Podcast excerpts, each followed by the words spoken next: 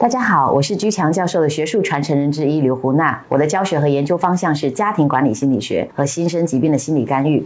我跟随居强教授学习足足有16年了。以此呢，大家可以猜猜我的年龄，把你猜到的年龄呢发在评论区互动。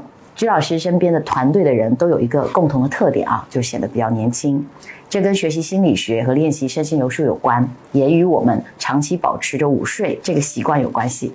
那我们都知道呢，午睡可以呢带来身体的很多好处，比如说可以改善人的情绪啊，可以让人呢精力充沛，还可以呢提升我们的这个免疫力。那么午睡怎么样睡才能够睡得好呢？答案是听催眠音频。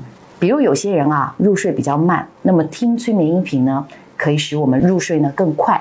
比如说有些人呢睡觉的时候睡不沉，那么催眠音频呢可以使得我们睡得更香，睡得更沉。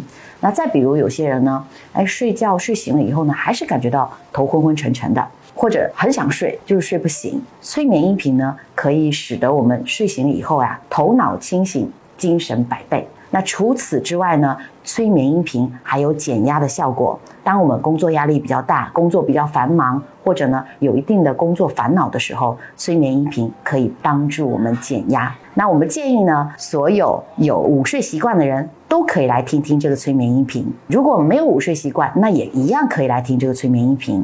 养成午睡习惯对我们呢身体大有好处。那如果你想听这个催眠音频的话，这个催眠音频呢，首先它是居教授呢对他的粉丝完全是公开的、免费的。